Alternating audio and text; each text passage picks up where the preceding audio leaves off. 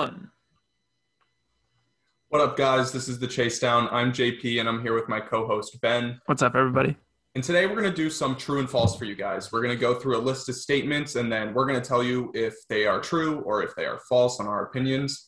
And uh, we're just going to jump right into it. Um, Lloyd Pierce, the other day, the coach of the Atlanta Hawks, was fired. Um, an expose came out shortly after that, that Trae Young and him had a very rocky relationship, and John Collins wasn't a big fan either. Um, so Lloyd Pierce was then fired and then replaced with Nate McMillan, who was on his bench. So, Ben, the question is, will the Hawks regret firing Lloyd Pierce? I do not think so. Um, I don't think he's a bad coach, but I definitely don't think any of the players really respected him at all. Um, there was a thing last year where a bunch of uh, reporters were going around asking N B A players who the worst coach to play for in the N B A is. And like two or three Atlanta Hawks were like, can we say the coach on our own team? Like, can we say our coach? Um, I think John Collins was one of those guys. So they've never really had a lot of respect for him. And obviously he's not good at coaching defense. I know it's hard when you've got Trae Young and John Collins out there who don't really know how to play defense. Yeah. Um, but the coach is supposed to be the one who drills that in. So no, I don't really think they're going to regret this. Yeah, I think it's false, too. I don't think they're reg- going to regret it at all. Um, I just don't like the way he ran the team, kind of. Like you were saying, like the defense is horrible, and then the offense without Trae Young is garbage. Um, like it, he kind of made it seem like Trae Young was James Harden, which is not nearly the case. Like James Harden's going to go down as like one of the greatest players to ever touch a court, and I don't think Trae Young's on that level at all. And they, he, it kind of made me feel like he gave too much credit and too much of the load to Trae Young. Um, like John Collins should have been getting more touches. DeAndre Hunter, he, he's shown what he can do this year. Um, Clint Capella is playing extremely well, and then somehow it always comes back to Trae. It just it's it's strange. Um, but yeah, I don't think they're going to regret it too much because a lot of your team depends on your coaching too. Like if they hate their coach, they're probably not going to try their hardest. Um, and I, I think it's probably a good move. It just sucks because he got fired when a lot of his players were injured. Like a lot of the Hawks are kind of in and out of the lineup right now, but when you're not performing and you're not in the playoff race with a team who just spent so much money in free agency, it kind of makes sense. Yeah, yeah, you definitely can't blame Lloyd Pierce for Rondo being out and uh, Bogdanovich being out and even, like, Danilo Gallinari not being able to hit shots. None of that's on Lloyd Pierce. Um, but, yeah, I, as long as they don't respect him, and I agree, they, they, he gives Trae Young a little bit too much usage. Do you think that'll go down with a new coach? Because I, I worry there's – now that Trae Young is used to having that high of a usage rate, he's not going to want to accept a smaller role. Yeah, so that's a great question. Um, I don't think it'll change. I think that organization is so built around Trae Young that it's almost weird with the personnel that they have to try to change anything. Um, I think if they had an effective backup point guard or even a, an effective secondary ball handler, like a Mike Conley, I think that would really help their team play the right way. But because they don't have that player and it's just people to just surround Trae Young, I, I don't think they're going to do anything different. I think they're just going to have Trae be the center of the offense and everything's going to run through him. Yeah, I, I kind of agree. I mean, when it works, it works pretty well. Yeah. He He's had some really, really high assist nights because uh, he's good at finding shots for his guys. But, yeah, I, I don't like – just seeing the ball in his hands over and over and over again.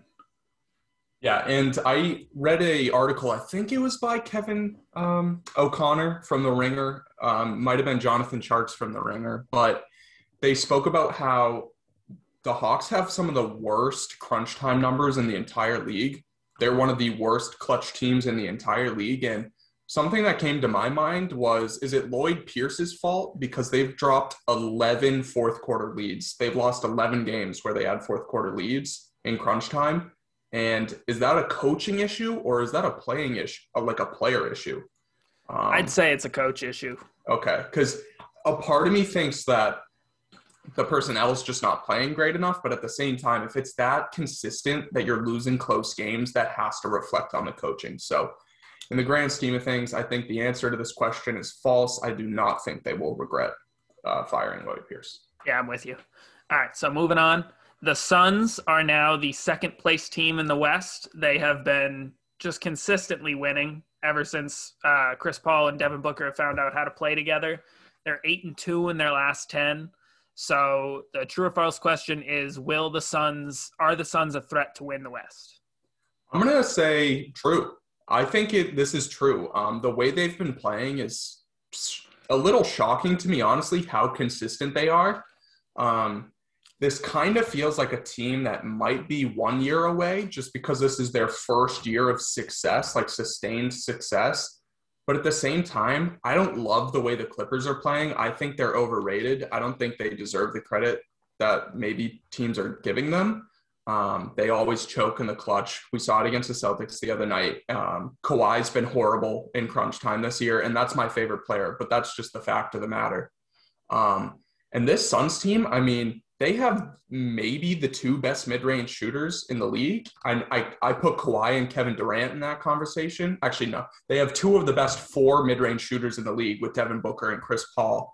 Um, they just kill people from the mid-range. If you watch their games, when they run the pick and roll, they just stop right around the elbow, and they make it every single time, it seems like. So that's an effective measure, and I think that's going to continue into the playoffs. So I'm going to I'm going to say this is a true statement. I think they're a legitimate threat to win the West. I one hundred percent agree. Um, I'm not sure how real of a threat they are, but they're definitely involved. Um, I, the thing we talked about when the season started, maybe like six, seven games in, was the fact that you had Devin Booker as the clear number one option, and then there wasn't really anybody else that was a clear two, three, or four. It was everybody was putting up like nine to eleven shots. Right. Um, and the thing you see now is there is a hierarchy. Uh, Devin Booker's leading the team in field goals attempted, then Chris Paul, then DeAndre Ayton, and then I think it goes down to Mikal Bridges. Yeah. Um, and that's the way it should be. Chris Paul is definitely – he can have some games. He's not going to take twenty shots a game. Uh, but there will be games that he takes twenty, twenty-four shots. Um, and he's hot. You just have to let him do that. And DeAndre Ayton, they've been given more touches. He's been a little more confident. Uh, yeah, they just seem to really be playing well as a team. And I'm, I'm a little bit worried about the Clippers too, just because all of their recent games against good teams, they only have one win, and it was on a back-to-back against Utah. Um, they lost to Utah once. They lost to Brooklyn twice. They've lost to the Bucks. They've lost to the Celtics twice. So against the teams they're supposed to win, they win. Uh, but against teams where it's going to be competitive, they seem to not be able to to get the edge. And I don't know, that might not hurt them for the regular season, but it's it's worrying for sure come playoff time. I completely agree. I, I've hated the way the Clippers have been playing lately. Um And something I've noticed is they they struggle to take advantage of teams that are weak in the middle. Um, they're very perimeter-based, their entire team structure. Like, they don't have a guy you can just throw in the middle to score points. Like, I think Kawhi's the most effective driving option, um, like getting to the paint and scoring. But you don't want your star player going to the paint every single time when he has an effective mid-range jumper and he's an okay three-point shooter. That's That's not what it should be, where Kawhi's the guy driving and kicking to people. I just think there should be more focus on getting to the paint instead of just chucking up threes endlessly. Um, and their defense against the interior is not something to be proud of either. I mean, Giannis is a special player. He's going to get to the paint no matter what. But that Bucks-Clippers game, I went back and watched it, and he just kind of did what he wanted in the fourth quarter against them in the paint, because that's really the only place he can score. So I have some real concerns about them. In my opinion, I put the Suns above the Clippers right now. Right now, definitely, yeah. I think uh, I wouldn't be that surprised if by the end of the season the Clippers have kind of overtaken that mark. Um, the Lakers, too, if LeBron and A D can be healthy together. Um, that's the only thing with the Lakers, really. As long as they're injured, their record's going to keep slipping. But if they can be healthy for a couple of months, I think it wouldn't be a surprise to see them climb back up to the second spot. All right, let's move on. The true or false question is, Is Embiid the M V P favorite? And for context, he just put up forty points and ten rebounds against the Utah Jazz last night. He hit a shot, a three, I believe, to put it into overtime. Um, he's just been absolutely dominant, and it seems like there might be some risers. Jokic is still playing unbelievably. James Harden has really popped onto the scene in this conversation. Luka, his team's starting to really catch fire. So true or false? Is Joel Embiid the M V P favorite still? I think true. Um, Embiid, I, he has been the favorite in my eyes practically the whole season. The Sixers are still the first seed in the East. Uh, the the Nets are creeping up, but they're still the the Sixers are still number one, and Embiid is still putting up just monster numbers every single night.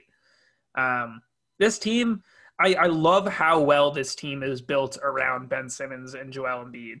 It seems like they finally understand it this year. They've got shooters in the right spots. They're using Ben Simmons correctly uh, when he wants to be aggressive in transition. Uh, but Embiid's putting up thirty points, almost twelve rebounds, three assists. I think he's almost up to two blocks. Uh, he's just – he's literally doing everything. Nah, one point four blocks. Still pretty good, though. Um, with the record and with how well he's been playing, I can't put anybody else over him right now. Yeah, I think this is true also. Uh, LeBron I had as second for a while there, um, and I thought he maybe even potentially took him over. But with the way the record is with LeBron and the skid that they've had ever since Anthony Davis got hurt, I don't think there's a shot in hell that happens.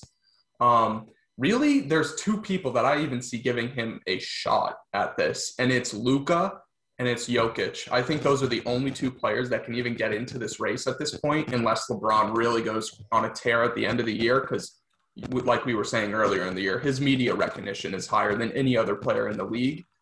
But I think Luka, with the way his team's playing now, and um, just the success that they've had, and then Jokic with the eye-popping numbers, and his team's starting to play better too. So um, – I think those are the only two favorites, but I still think Joel Embiid's the favorite. Yeah, I, I mean, I could see a handful of guys making a claim. Dame Lillard's a dude who he's been probably the most clutch guy in the league this year. Uh, he had an excellent game yesterday against the Warriors. He had a go-ahead three to end up winning the game. Steph Curry's another dude. If the Warriors could climb up in the rankings, he could be on that list. Um, but, yeah, I think – Luka would be pretty impressive if they could climb back, if the Mavs could climb back for the hole that they started in. That could be pretty impressive, and that could help his narrative. Uh, but, yeah, him and Jokic, for me as well, are the only two big names. All right, so next question. The Heat are finally back to playing well. They're back into the seventh seed now. They are six and four in their last ten games. Uh, they had a tough loss yesterday against the Hawks, but they beat them the time before. So our question is, are the Heat back to being contenders? I think this is true. I think Jimmy Butler is a top ten player in this league. I think Bam's not too far behind. I think he's probably like a top twenty player. And then they just have awesome shooting on that team. Um, Tyler Hero, he was put in a different role that he doesn't necessarily belong in. Uh, he was the starting point guard for a team that had playoff aspirations. I do not think that is his role. I think he is a two guard um, who can take the ball away from a ball dominant player every once in a while to help with facilitation. But I don't think his pure role is playing point guard. Um, and then Duncan Robinson, we all know about him. He's one of the better relocating shooters in the entire league, and he's just got one of the best strokes in the entire league. So he's going to hit his threes. So the way the team is built, it's just built for playoff success and regular season success. And now that everyone's healthy and they're not dealing with COVID and they're not dealing with injuries, now that everyone's there, I think they're just going to skyrocket up the standings again. I honestly, I mean, I, I agree and I disagree. I didn't really view them as contenders last season. Um, I think the bubble kind of worked in their favor a little bit. Because uh, you've got a dude like Jimmy Butler who's just there to win all day, every day. That's his focus. Um, they're definitely on the lower end. I, maybe around the Celtics on the lower end underdog could potentially make it to the finals if everything goes well sort of situation. Um, but, yeah, health is the biggest thing. Now that Jimmy Butler's back, they've been playing really well. Goran Dragic has been playing really well. They beat a fully healthy Utah Jazz the other day. Uh, which is no small feat. Bam Adebayo's been playing great. Um, yep. Yeah, they they Eric Spoelstra, too, is an excellent coach. They all play really well together. I think, honestly, losing Derek Jones Junior and Jay Crowder wasn't good for them because they didn't really replace them. Um, but, I mean, yeah, I, th- I still think they're on the lower end of still being a contender. Yeah, I agree. They're probably right outside of, like, the true title contenders. Um, I think Philly, Milwaukee, and the Nets are in that top echelon, but I think the Miami Heat are probably right below them in a different tier, probably on the same page on the Celtics, maybe above, in my opinion. I think they're probably a step above the Celtics, but um, I think that's a realistic um, outlook for them. I think they're a team that no one wants to see in the playoffs, uh, matchup dependent. They could ruin your you ruin your playoff run. So I think the Heat are back to being contenders, but I think, like you said, they're on the lower end. Yeah, yeah, I'd agree with you. All right, let's go to the next question. Uh, so there has been a report that surfaced recently that the Boston Celtics and the Charlotte Hornets are very interested in Nikola Vucevic. Vucevic has been having an incredible year. He was named an all-star. He's averaging career highs in, I think, almost everything. Um, he's just balling out of his mind. So the question is, true or false, Nikola Vucevic will be traded this season? I think it's a real possibility. It just depends to me on how good uh, the package that he that the Magic are offered is. Um, I think in our, our trade machine video, the trade that I brought up, sending Kemba, Rob Williams, Romeo Langford, and Nesmith, that would be the sort of thing that the Magic are looking for. I don't know about that trade exactly, but getting a bunch of young guys with a good upside would be the best return for Vucevic. Right. But he's still got three years on his deal. And if the Magic believe that they could be back into the playoff picture next year, like with Jonathan Isaac healthy, uh, with Markel Fultz healthy, a little bit of development from Cole Anthony, if that's enough in their eyes to be a playoff team next year, then I don't see them being traded. I don't think it's enough. Uh, but I don't really know how their front organization, other front office really views those players. Yeah, so I'm going to say true. Um, I do think he will end up being traded. I'm not sure if it's to the Celtics or to the Hornets, but I think he's just on a different timeline than these guys in Orlando, like Jonathan Isaac, Markel Fultz, Cole Anthony. All these players are very, very young. Um, and Vucevic is entering his thirties, I believe. I think he's an old twenty. I think he may be twenty-eight or twenty-nine. Um, but this, like we've talked about in other episodes, his value will never be higher than it is right now. His team sucks, and he's putting up numbers that he probably couldn't put up on a big, on a better team. So his value will never be higher than what it is. And I think this is a real opportunity for Orlando to kind of start over again, because yes, they've been in the lottery for a bunch of years, and they just started to creep to playoff success, like getting into the playoffs, but you still aren't a competent team. You're not going to be a team that challenges for a championship anytime soon. So I think it might be time for them to go back into the lottery and see, keep getting a bite at the apple. I think that would definitely be good for them. Yeah. Um, you're right. Vucevic's stock is as high as it could possibly be. His numbers are a little overinflated because he is the best offensive option on the team. So he's taking all the shots. Um, he would be, I would really like to see him on the Celtics. I know he's not a great defender. Um, so that might hurt us on the, cause you really need a center that can defend well. Um, and our four, I don't know if Jason Tatum's our four or three, but like, we don't really have star defensive bigs Um, that we could play with Vucevic. So I don't know, maybe the fit wouldn't be perfect, but offensively we would be amazing to watch. And I also think it would be good for the Magic to give Mo Bamba and Khem Birch more minutes. Khem Birch is a pretty solid backup center. Yeah. He's not like the best. He's not flashy in really anything that he does, but he's very solid as a backup center. And I think Mo Bamba's got lots of potential. Um, so yeah, I would like to see him traded. I agree with everything you said. I think this is the perfect opportunity for Orlando to try out Mo Bamba. Like, clearly something has gone wrong with Mo Bamba where he's not getting N B A minutes. Uh, I think he averages only like twelve minutes a game. And coming into that draft, people were already kind of labeling him as a unicorn because we saw his draft workouts and he was hitting like forty-threes in a row and stuff like that. And he's a, he has the longest wingspan of any player to ever step into the N B A. So that kind of blew everyone away. And now he's not even getting minutes. It seems kind of crazy to me that they're not experimenting with him, but if they get rid of Vucevic, they have no choice. He'll be, he'll be on the court and they get to find out exactly what Mo Bamba is. So um, yeah, I think it's kind of best for everyone. They get a fresh start. They probably get some new young players, maybe some picks thrown in there as well. And the team that receives him will become a lot better because of it. Like it, we've talked about the Celtics getting him. Think about the Charlotte Hornets getting him. I mean, Nikola Vucevic, Gordon Hayward, LaMelo Ball, who's playing like an all-star. That's like three upper echelon players. That that puts them into a different category, in my opinion, than where they are now. Yeah, that would be pretty good for Charlotte. Um, I don't know what kind of real young talent they have besides like Miles Bridges, P J Washington. I guess you could ship those two. Yeah. Um, and that would fill a good gap that the Magic have right now with Jonathan Isaac being out at the wing spots. Um, yeah, there's there's a handful of teams that I think should make a serious offer. Toronto is one. They could really use a center. I don't know what they really have to offer. Um But, yeah, I think there's a bunch of teams that should really make an honest effort to try out, try to go get Vooch. All right, let's go to the next one. Um, so, recent report from Brian Windhorst, um, pretty plugged-in guy for E S P N. He put out on Twitter that the Knicks may potentially sign a superstar or star this season from a disgruntled player who wants to get out of a certain situation.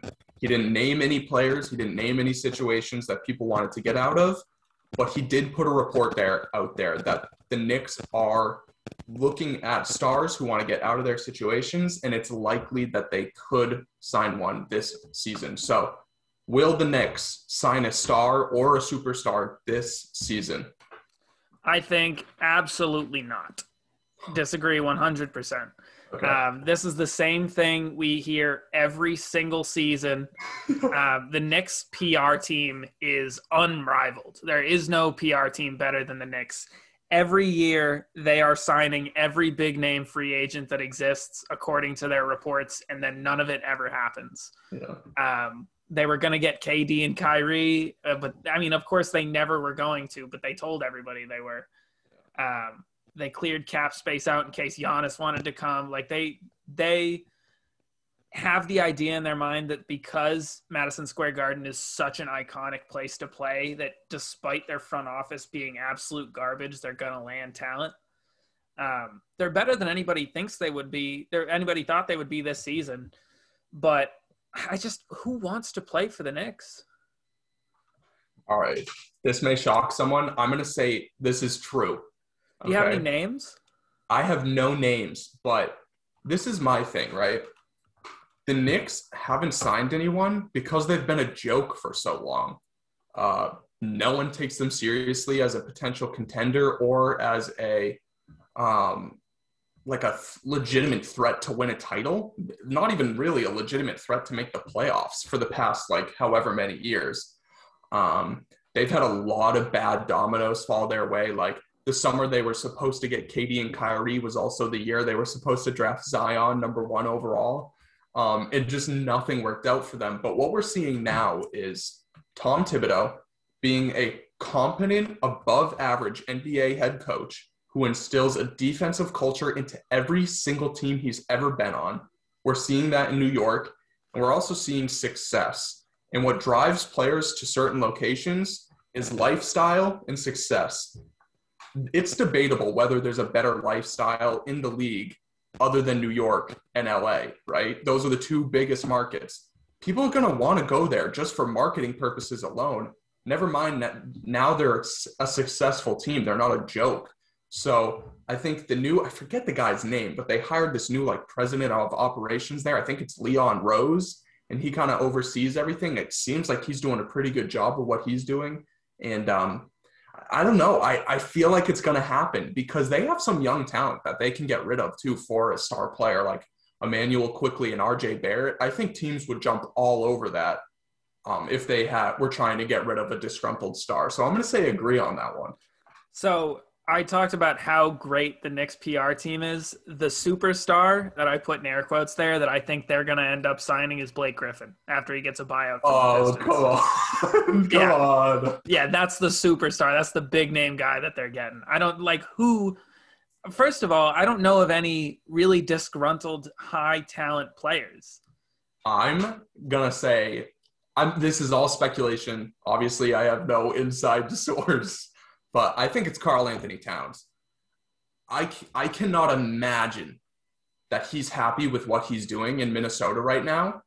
He's said multiple times, like, I'm going to be loyal to Minnesota. I want to bring a winning culture here. But when you just see failure after failure after failure in the front office and with a, like, obviously Anthony Edwards has insane promise and the dude's, like, his potential is crazy. Will he reach it? We don't know. We're seeing LaMelo be an all-star player right now, this instant.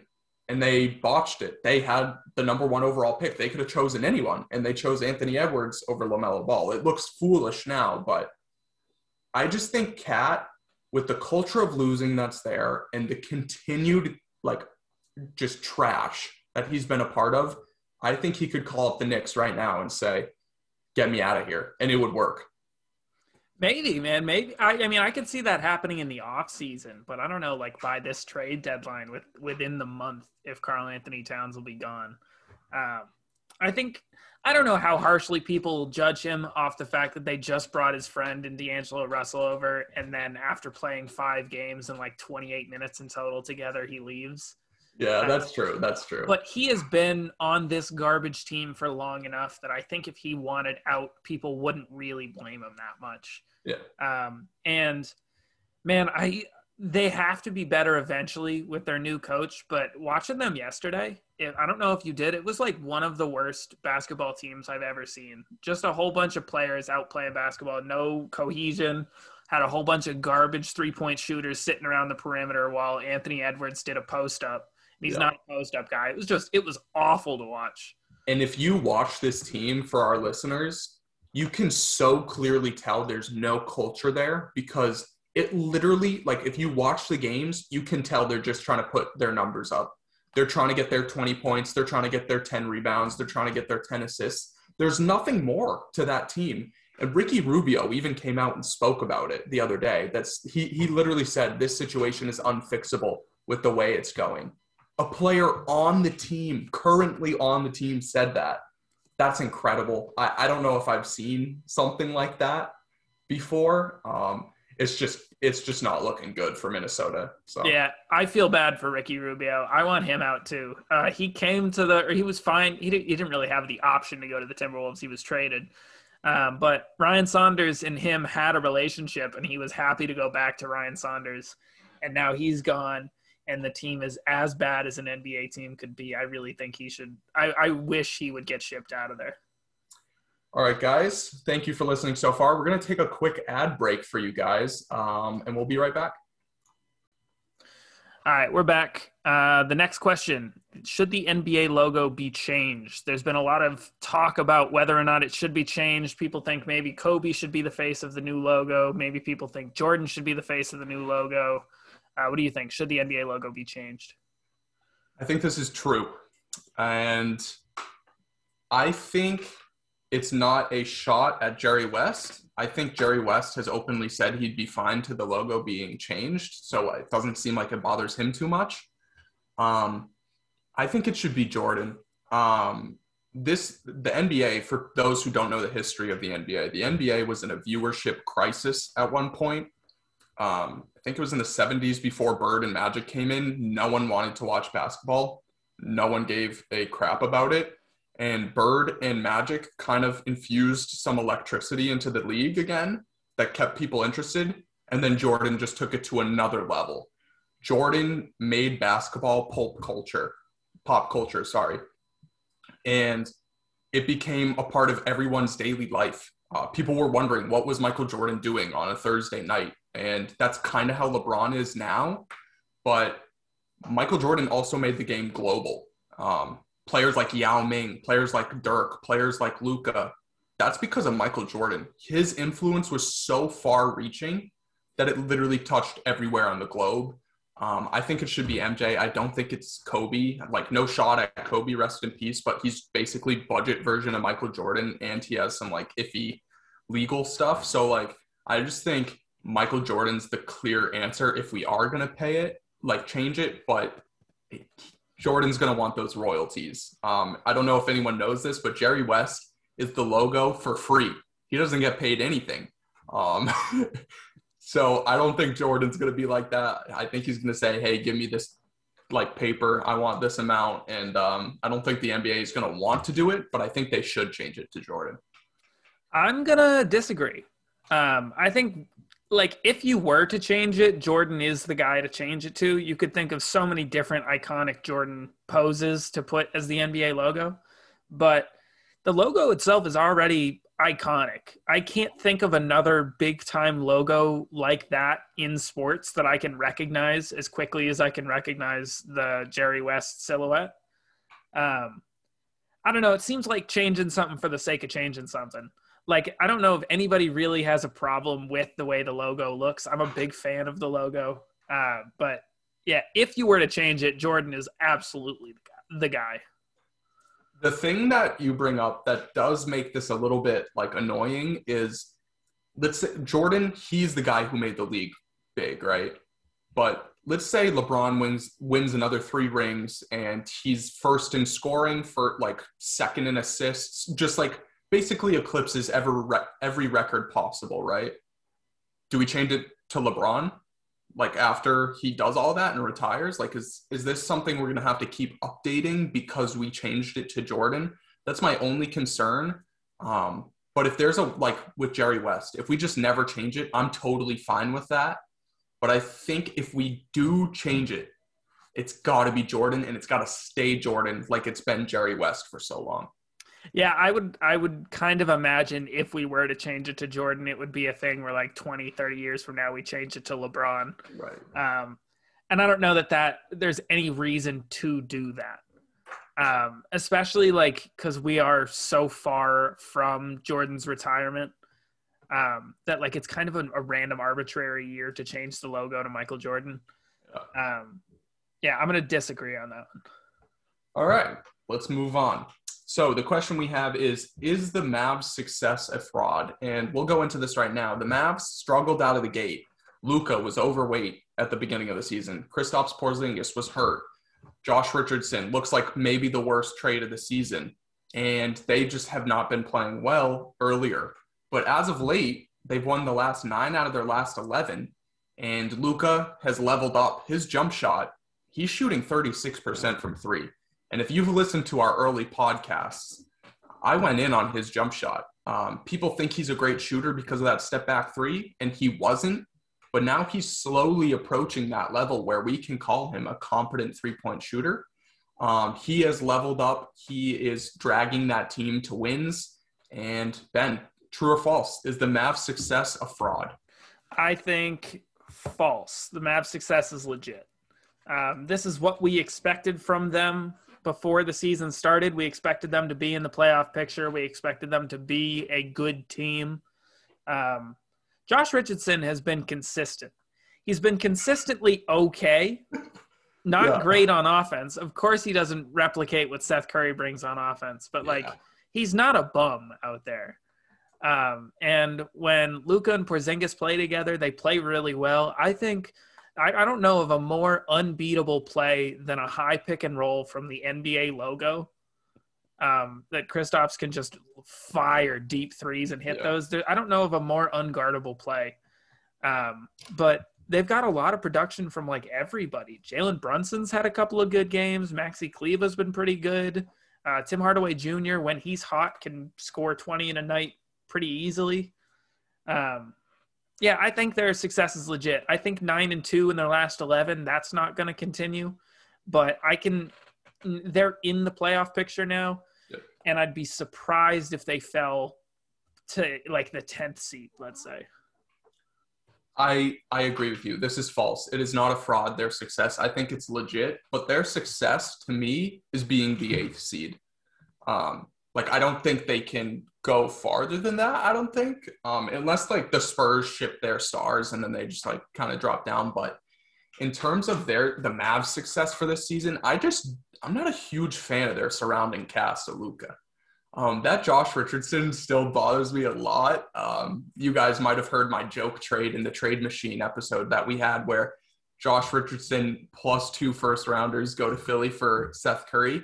I think that's literally what it would take to get him back. Um, Seth Curry was just the perfect puzzle piece next to Luka. He could handle the ball sometimes, and he's just – you you hand him the ball. He's one of those guys where if he is open, it just goes in. You don't even have to worry about it. Um, I, I don't think there's a lot of players in the league like that. So I think they screwed the pooch on that one. And then Kristaps, when he's healthy, he's a beast. But we know that roller coaster, right? Like he's healthy some games, he's out for a week. He's healthy some games, he's out for three months. It's just, it's too inconsistent for me to like really go gung-ho on them and say they're going to tear it up and be, be the fifth seed or something. Um, but where they are now, I think is sustainable for them. I think Luka, the way he's playing, he can win games on his own. Um, he's just one of those unique players that can lead the team in scoring, rebounding, assisting, steals. Like that's just kind of how he can be. Um, so I'm going to say this is the success is legit. It is not a fraud. Um, they will stay the eighth seed, I think, this season. I think they could certainly climb to the fifth seed. Kristaps really? Porzingis is the X factor. Um, his health is is the problem, and we've we've talked about this every time we talk about the Mavs. Practically, yeah. is if Luka's health. I mean, if Kristaps is healthy and if he's in form, your team is fantastic. Um, and it takes him a while sometimes after these injuries to get into form, but I think he's there. Honestly, I think he is there now. Um, you're going to have a lot of knick-knack injuries where he's going to miss probably a dozen games over the rest of the season to just random uh, fluke injuries. Yep. But, yeah, I mean, I, I think I certainly underrated Seth Curry's impact on a team. I thought he was a dude whose three-point percentage was so high because he was only just taking wide-open three-point shots. Yeah. Um, and he – if you watch him on the Sixers, it's clear that he can do a lot more. He can actually handle the ball. He can drive. Right. Um, he's not like a great facilitator, but that's not what he's on the team for. But, yeah, I think losing so much offense from Seth Curry, they really need Richardson's defense, which is what they traded for, um, to be at like a really high level. And it isn't really – he's a great defender, but he's just not like – not enough to where that trade helps them. Um, so I agree. I mean, I, I think they could climb if Kristaps stays healthy. I think they could climb to the five seed. Otherwise, staying around the eight seed, I think, is probably realistic. Before we move on, I'd like to know who do you think could slip? Um, I've Spurs definitely. We're gonna talk. We'll talk about that next. But yeah. uh, I think the Spurs could definitely slip a little bit. Uh, I don't know how real Portland's five seed is right now, okay. But yeah, that, I mean, it is a tough question. I would probably, maybe they move up to seven, Denver moves up to six, and San Antonio slides out. Gotcha. Um, so next question related to the Spurs, there have been a lot of rumors coming out that uh, approaching the trade deadline, people have been, teams have been requesting the Spurs vets, seeing if they're available for trades, and the Spurs are listening to trade offers. So DeMar DeRozan, LaMarcus Aldridge, Patty Mills, and Rudy Gay. Will these players be traded by the trade deadline? Yes, I, I think this is true. Um, I think they will be shipped. I think it's just time. I, I know I mentioned this a little bit during the uh, Trade Machine episode where I made a trade for DeMar DeRozan to be moved. I just think it's time. You've, you've had twenty-two years of success. Um, I just think... it's time to get a haul back to maybe start anew with some young players with potential plays. Um, like I said, maybe get Becky Hammon in there to be your new coach. Um, I just think it's time to get rid of the uh, veterans. LaMarcus Aldridge, he's a good player. He's not nearly what he used to be. He's not an all-star caliber player anymore. We saw earlier in the season, I think he went for fifty, but that is not a consistent thing you can expect for LaMarcus Aldridge. He hovers around, I think, sixteen to seventeen points per game now. Um, he's a serviceable, serviceable scorer at the big man spot. Um, but yeah, I, I just think maybe it's time to start anew. And I still think this team could end up in the playoffs depending on how many of these players get shipped. Like if all four of them get shipped, they're probably not going to be in the playoffs. But if just Aldridge gets shipped, I think they could still absolutely be a playoff team. So I'm going to say true with this one. I think at least one of them gets moved. I think it's at least two. I wouldn't be surprised if Patty Mills stays a Spur. Um, just because culture-wise, that's a he's a good dude to have around other young players, um, and he seems like the type that just like wants to retire a Spur. Yeah. DeMar DeRozan, I could see being traded. He's added a little bit to his game this season, which is impressive to see in a dude's twelfth year.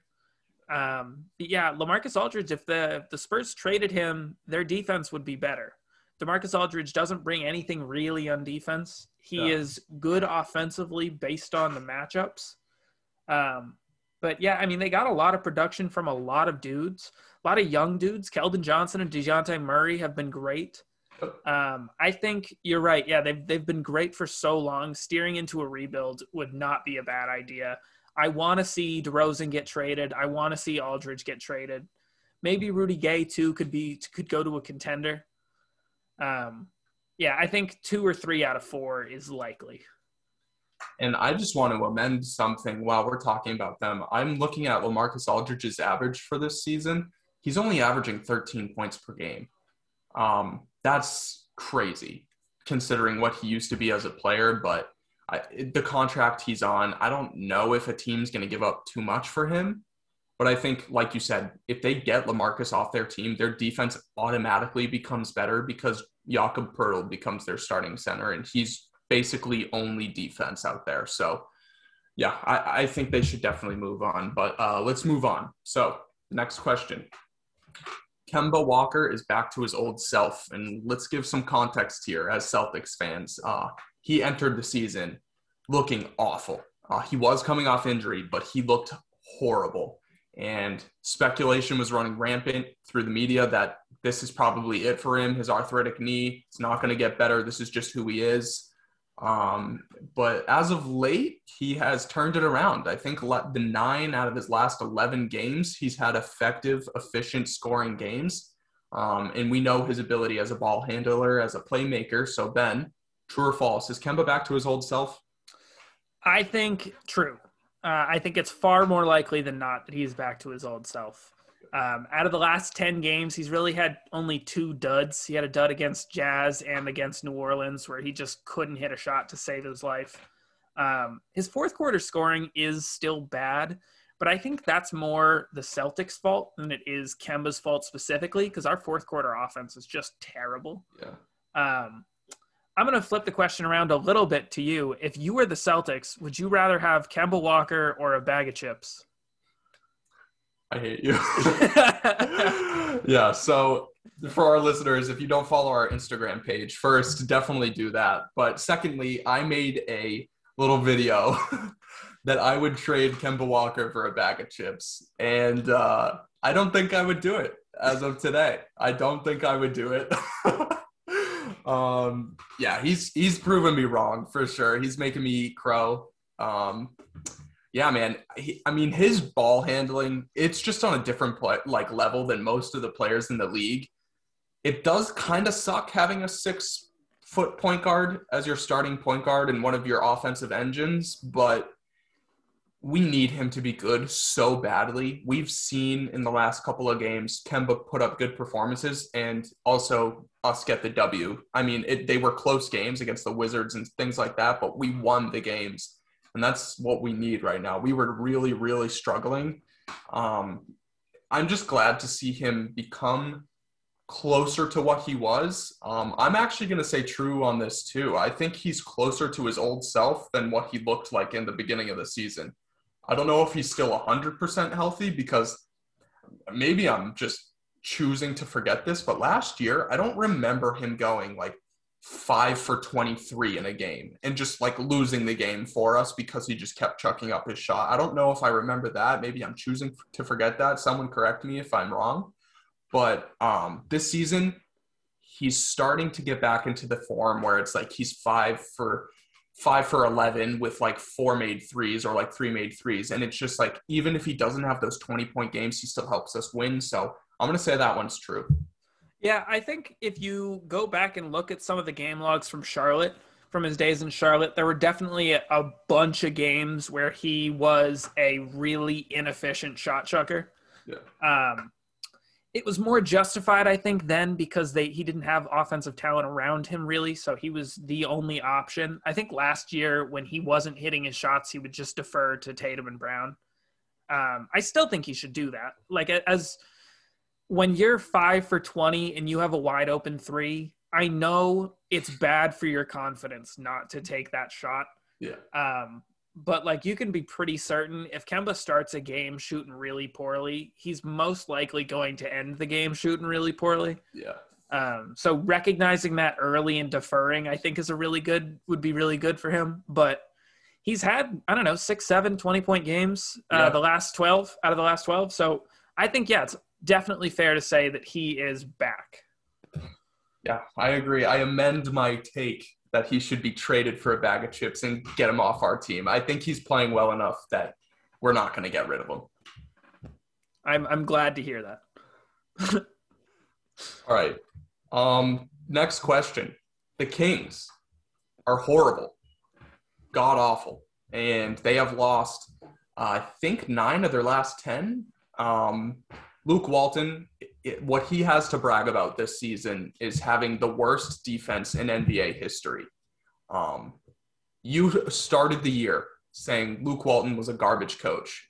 And when they went on a run of six wins in a row, I think you maybe stepped back on that a little bit because he shocked you. Um, I think you can absolutely go back on that take. I think that works out perfectly. So, Ben, the true or false question I have for you is, will Luke Walton be fired in the next week? I hope so. I hope that is true with all of my heart. He should have been fired yesterday. Um, they are, I think their last ten games or their last twelve games, they are two and ten. Yep. Um, after being an over five hundred team for the first time in a while. Um, yeah, man, Luke Walton doesn't know what he's doing.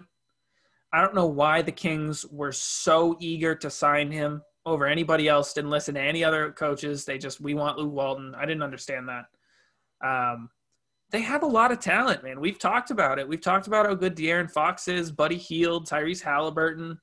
Uh, even Marvin Bagley's looking like a pretty good option. If you stop thinking about the fact that he was a number four pick and just think about him like as an N B A player, um, he's not bad. Um, He's had a bunch of really flashy showings. He it still looks like he's got potential. This team should not have should not be two and ten in their last twelve. And yeah, it looks like every every game you look at Luke Walton, he's just getting more and more frustrated. Uh, I hope he's gone. Alvin Gentry's on that bench as an assistant coach. He would be a much better head coach.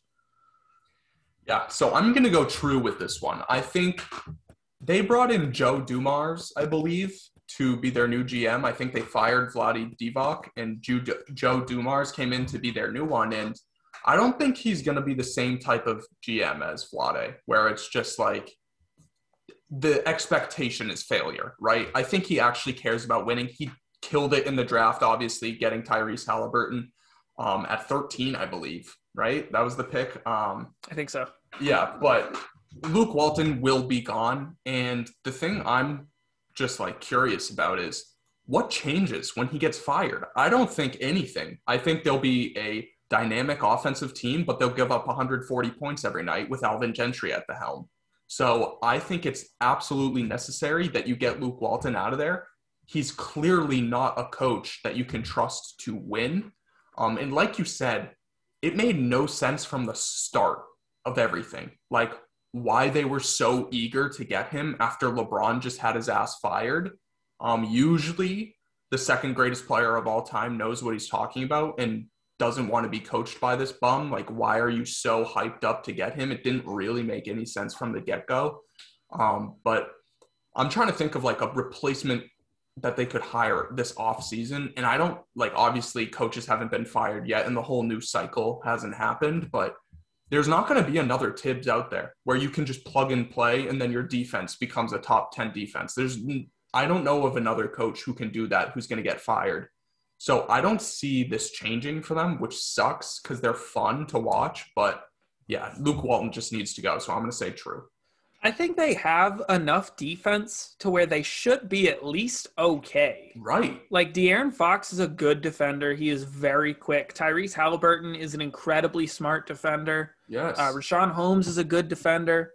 Marvin Bagley's not bad either. Um, he's a defensive I Q isn't there, but if you need someone to protect the rim, he can do that for you. In terms of his body, he's not bad. Like he, like you said, he's a lengthy shot blocker, but I put him right up there with like Andre Drummond and Hassan Whiteside in terms of impact on defense. Oh man. Yeah. Um, you probably watch more Kings than I do. I, I didn't know he was that bad. I thought he was a lot more uh, playable, but I mean, they have Hassan Whiteside on this team too. So yeah, they're, they're really lacking in the defense. Yeah. Um, so maybe they just need to be the sort of team, like, bring Lloyd Pierce on and just fuck it, all offense. Don't worry about the defense. Yeah. Do you see, before we move on from this question, do you see this getting any better for the Kings anytime soon? Because the talent says yes, right? Like, we spoke about it. Their talent is pretty good. I mean, they have a, t- like, a, um, a, a player who's almost in the All-Star game every single year, right? Well, start from here on out, he will be, like, De'Aaron Fox, he's going to give you his twenty-two points and, like, exciting highlights every single year. Tyrese Halliburton, who looks like the rookie year, rookie of the year until LaMelo started. Um, so, I, I don't know. Their talent looks good. They have Buddy Hield, one of the best three-point shooters in the entire league, and then it just doesn't translate to success. So, in your opinion, do you think this is going to continue, the, the, the woes and the failures, or do you think this can be turned around soon? I don't think it can be turned around with the personnel that they have, because uh, they have good talent, but relative to the rest of the West, like, they're not – they are where they belong. They're the twelve seed right now. They're above O K C, Houston, and Minnesota, and those are the only three teams in the West that I say are definitely worse than them. Yeah, um, yeah I honestly – I don't know what the big change is. Maybe a little bit of development from Halliburton, maybe just learning how to play together a little more with them. I think there's a chance that they ship out Buddy Hield if they think that that sort of pairing doesn't work well. Um, yeah, with this roster, I can't see them turning it around. Neither can I, honestly. I think they need a legitimate star, like where you don't have to question if he makes the All-Star game. I think you just need a guy who's going to be there, one of the top twenty players in the league every single year, and they just don't have that guy yet. So yeah, I, I one hundred percent agree. Speaking of bad teams, the Houston Rockets are oh and twelve in the last twelve games. Uh, Christian Wood has been missing, I think, every single one of those games with an ankle injury, pretty, pretty ugly ankle injury. Um, our question is about Victor Oladipo. He turned down a two-year, forty-five million dollars extension from the Rockets. He turned down a four-year extension from the Pacers. He is chasing a payday this offseason. Do you think he missed his chance to get the most money he could have gotten? I'm going to say false. I think he's going to get a bag um, because I think the Heat really, really want him. Um, you were before we got on the podcast, you mentioned to me that he declined a four-year extension from Indiana. Um, so he clearly bet on himself. He went to Houston. They wanted to extend him. He said no. It's very clear that this is a situation similar to Jimmy Butler's where he's just trying to make his way to the Heat. Um, he'll jump around to any team that he has to, but he just wants to end up on the Heat the summer of twenty twenty-one. Um, I think the Heat are going to give him what he wants. The Heat are desperate for a third star to make them a legitimate contender. Um, I think he fits well on that team as well. I think they need a second bona fide scorer um, beside Jimmy Butler. And yeah, I, I don't know. I don't think he missed it. Do you? I mean, I don't think the Heat are going to pay him as much as the Pacers were offering. I don't even know if the, the Heat decide to max Victor Oladipo, that will be a failure for that team. Um, I don't think he really is looking for a max. Maybe in his head he thinks he deserves that, but he has not been good since coming back to and playing for Houston. He has been a high-volume, inefficient shot chucker. Yep. um, who – doesn't really care in the defensive end. I know the team's terrible. Yeah. Um, so you see that a lot. Like the Eric Gordon, P J Tucker aren't playing very inspired defense either, because what's the point? Um, yeah, I think maybe he signs. I think the reason he turned down the two-year forty-five million dollars from Houston is because he wants a four-year deal. Uh, and I could see the Heat giving him a four-year deal, maybe similar to Jeremy Grant, where he got like four years, eighty million dollars. Yeah. Maybe four years, ninety million dollars, something like that. Yeah. Um, yeah, I, I still think a lot of money's coming. But, I mean, the way he's been playing, man, the Heat are not going to offer him more than twenty million dollars if he finishes the season playing the way he's been playing. I agree with everything you said. I think the uh, Jeremy Grant contract is actually – a perfect comparison to what Victor Oladipo should be getting paid. Uh, Jeremy Grant coming from Denver was kind of an unknown, not sure what you're going to get from him. And Victor Oladipo should be viewed that way right now. He is averaging nineteen points, but like you said, it's on horrible efficiency and his team is losing every single game. So he's showing you to everyone's face, I don't impact winning. Um, so he should not be paid a max contract. He should not be given crazy amounts of money. I think twenty million dollars a year for four years is perfectly acceptable. Maybe a touch above, like you were saying, four years, ninety. Who really cares in the grand scheme of things if you can get a borderline all-star player on your team? Um, but is he a borderline all-star player? I'll, I mean, true or false that, right? Like, is he going to be that guy ever again? Ever since his injury, he's looked iffy. So um, I, I don't know. I don't, I don't think he missed his big payday, but I don't know how much – it impacts the Heat. Yeah, I would be surprised if he ever made an all-star team again. Same. But the dude whose position he's taking from the Heat is Kendrick Nunn. Right. And I think we can both agree that he would be better at that role than Kendrick Nunn is. Um, yeah, it all depends on how much money he thinks he deserves and how much money the Heat are going to offer him. I think if the Heat offer him eighteen million dollars, and then there's a garbage team with a bunch of cap space offering him twenty-five a year, he's going to take the bigger bag. Yeah, I'll, I mean, we've heard rumors uh, from the Knicks for years now for Victor Oladipo. It's been the Knicks and it's been the Heat, right? Mm-hmm. He's going to end up on one of those two teams. Do the, do the Knicks spend their cap space on a guy like Victor Oladipo? I don't think so, because of the new regime. I think they're smarter than the old regime. I think they realize like that's not a smart thing for our future and for our present. Um, I think he ends up going to the Heat. I have to see something out of the Knicks front office before I trust them. I know it's not James Dolan anymore. I know there's someone who actually knows how to make decisions, uh, but I have to see a good decision before I think they could be capable of more of them. That's completely fair. That's completely fair. um, before we end this whole thing, I just came up with a true or false question on the spot, and I'm curious of your answer. Has Christian Wood proved that he's one of the most valuable players in the entire league? One of the most valuable out of how many players? Like top twenty? Yeah. Like, is he a top twenty player? No. I think he's almost a top twenty player. Um, I don't know. Has he played enough games at the level that he's played at to give him that sort of title? I'm not sure. He's played like twenty something games. He was really good. Um, twenty-two and ten with a couple of blocks, versatile defender, can guard fours and fives. I think, I don't know, he's a little bit too much of an unknown to give him that sort of title already. I could probably think of twenty guys off the top of my head that I'd rather have than him. Yeah. Um, but he's definitely starting to put his name into that conversation. I'm going to make an argument. Okay. Okay. I'm going to make an argument. He is the, the key to that Houston Rockets team. When they had him and John Wall, that team had the second-ranked defense in the entire league. Okay? So that instantly puts you in the playoffs. I don't care what conference you're in, anything. If you have the second-best defense in the league, you're making the playoffs. So since he's been injured, they lose twelve straight. And like you were saying, you just put out his stats out there, right? twenty-two points, ten rebounds, a block and a half a game. And his shooting splits are insanity. He's shooting fifty-six percent from the floor and forty-two percent from three. That's like, that's like unicornish type of performance that you get on a nightly basis from this guy. So in my opinion, I think he has like a real case to be considered a top twenty player. Um, I'm trying to think of players I'd put on his level without being disrespectful, right? Because you said he hasn't shown it enough.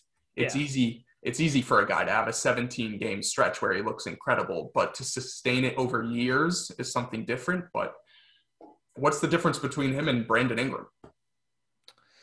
Um, I mean, that's, a, I guess that's a good question. They play entirely different positions. But like in terms of value to a team, like I think they're very comparable. Maybe. Yeah, I guess that, I guess that's not crazy. I don't think Brandon Ingram is the most valuable player on his team. True. Um, Christian Wood's definitely the most valuable guy on his team in terms of upside. There's a bunch of contenders that could take an Eric Gordon or a P J Tucker, so maybe they have more value in the immediate future. But, like, upside-wise, he's definitely the best on the team. Um, he could put his name into the top twenty eventually. Like, maybe if he plays a full season. I can't, I can't say it definitively after seventeen games. And that's completely fair. But I'm just – I want to keep an eye on this kid because, like, what he's doing now – he could be like a multiple-time all-star, and he could – the way he was playing to make that defense the number two in the league, I think he could be like a franchise-changing player for the Rockets. If they surround him with talent, that's like – it fits well with him. It meshes well with him. I think he could literally flip this around if they get rid of Victor Oladipo and maybe get some talented players through the draft. I think that is a bold – Uh, call. It's definitely possible. He's only twenty-five. He's got a lot more time left in the league. I thought he was a little older, but he's he's not old. Um, he has a lot of upside. If he just filled out his frame a little more, yeah, he could definitely be someone you put uh, you build a roster around. I don't know how good that team is. I'll tell you how good that team is. Sure. Christian Wood is only getting paid eleven million dollars a year. How many years do you know? Four. Wow. So you have, yeah, that is by far the best contract in the league. No one can tell me differently. Luka, and Luka's rookie contract. Okay, that's that actually that's fair, that's fair. But let's say they hit in the draft once, right? They get like a borderline all-star in the draft. They sign one guy, like one max guy from free agency. That's a that's a legit contender right there. Yeah, I I I don't know how much I believe in Tillman Fertitta's ability to put together a contender. I know he did it with James Harden. Um, eleven million dollars is an excellent deal for four years. That's that's pretty incredible. Uh, yeah, I, it's it's certainly possible that within the next four years, these guys could be really back in the playoff picture. Yeah. All right. So I think that wraps everything up. Uh, thank you guys for listening. Ben, any finishing words? I've got nothing. Peace, everybody. Peace. Thanks, everybody, for listening in. If you want to interact with us at The Chase Down, make sure to find us on Instagram, Twitter, and Blogger at The Chase Down Pod to join the conversation. Peace, everybody.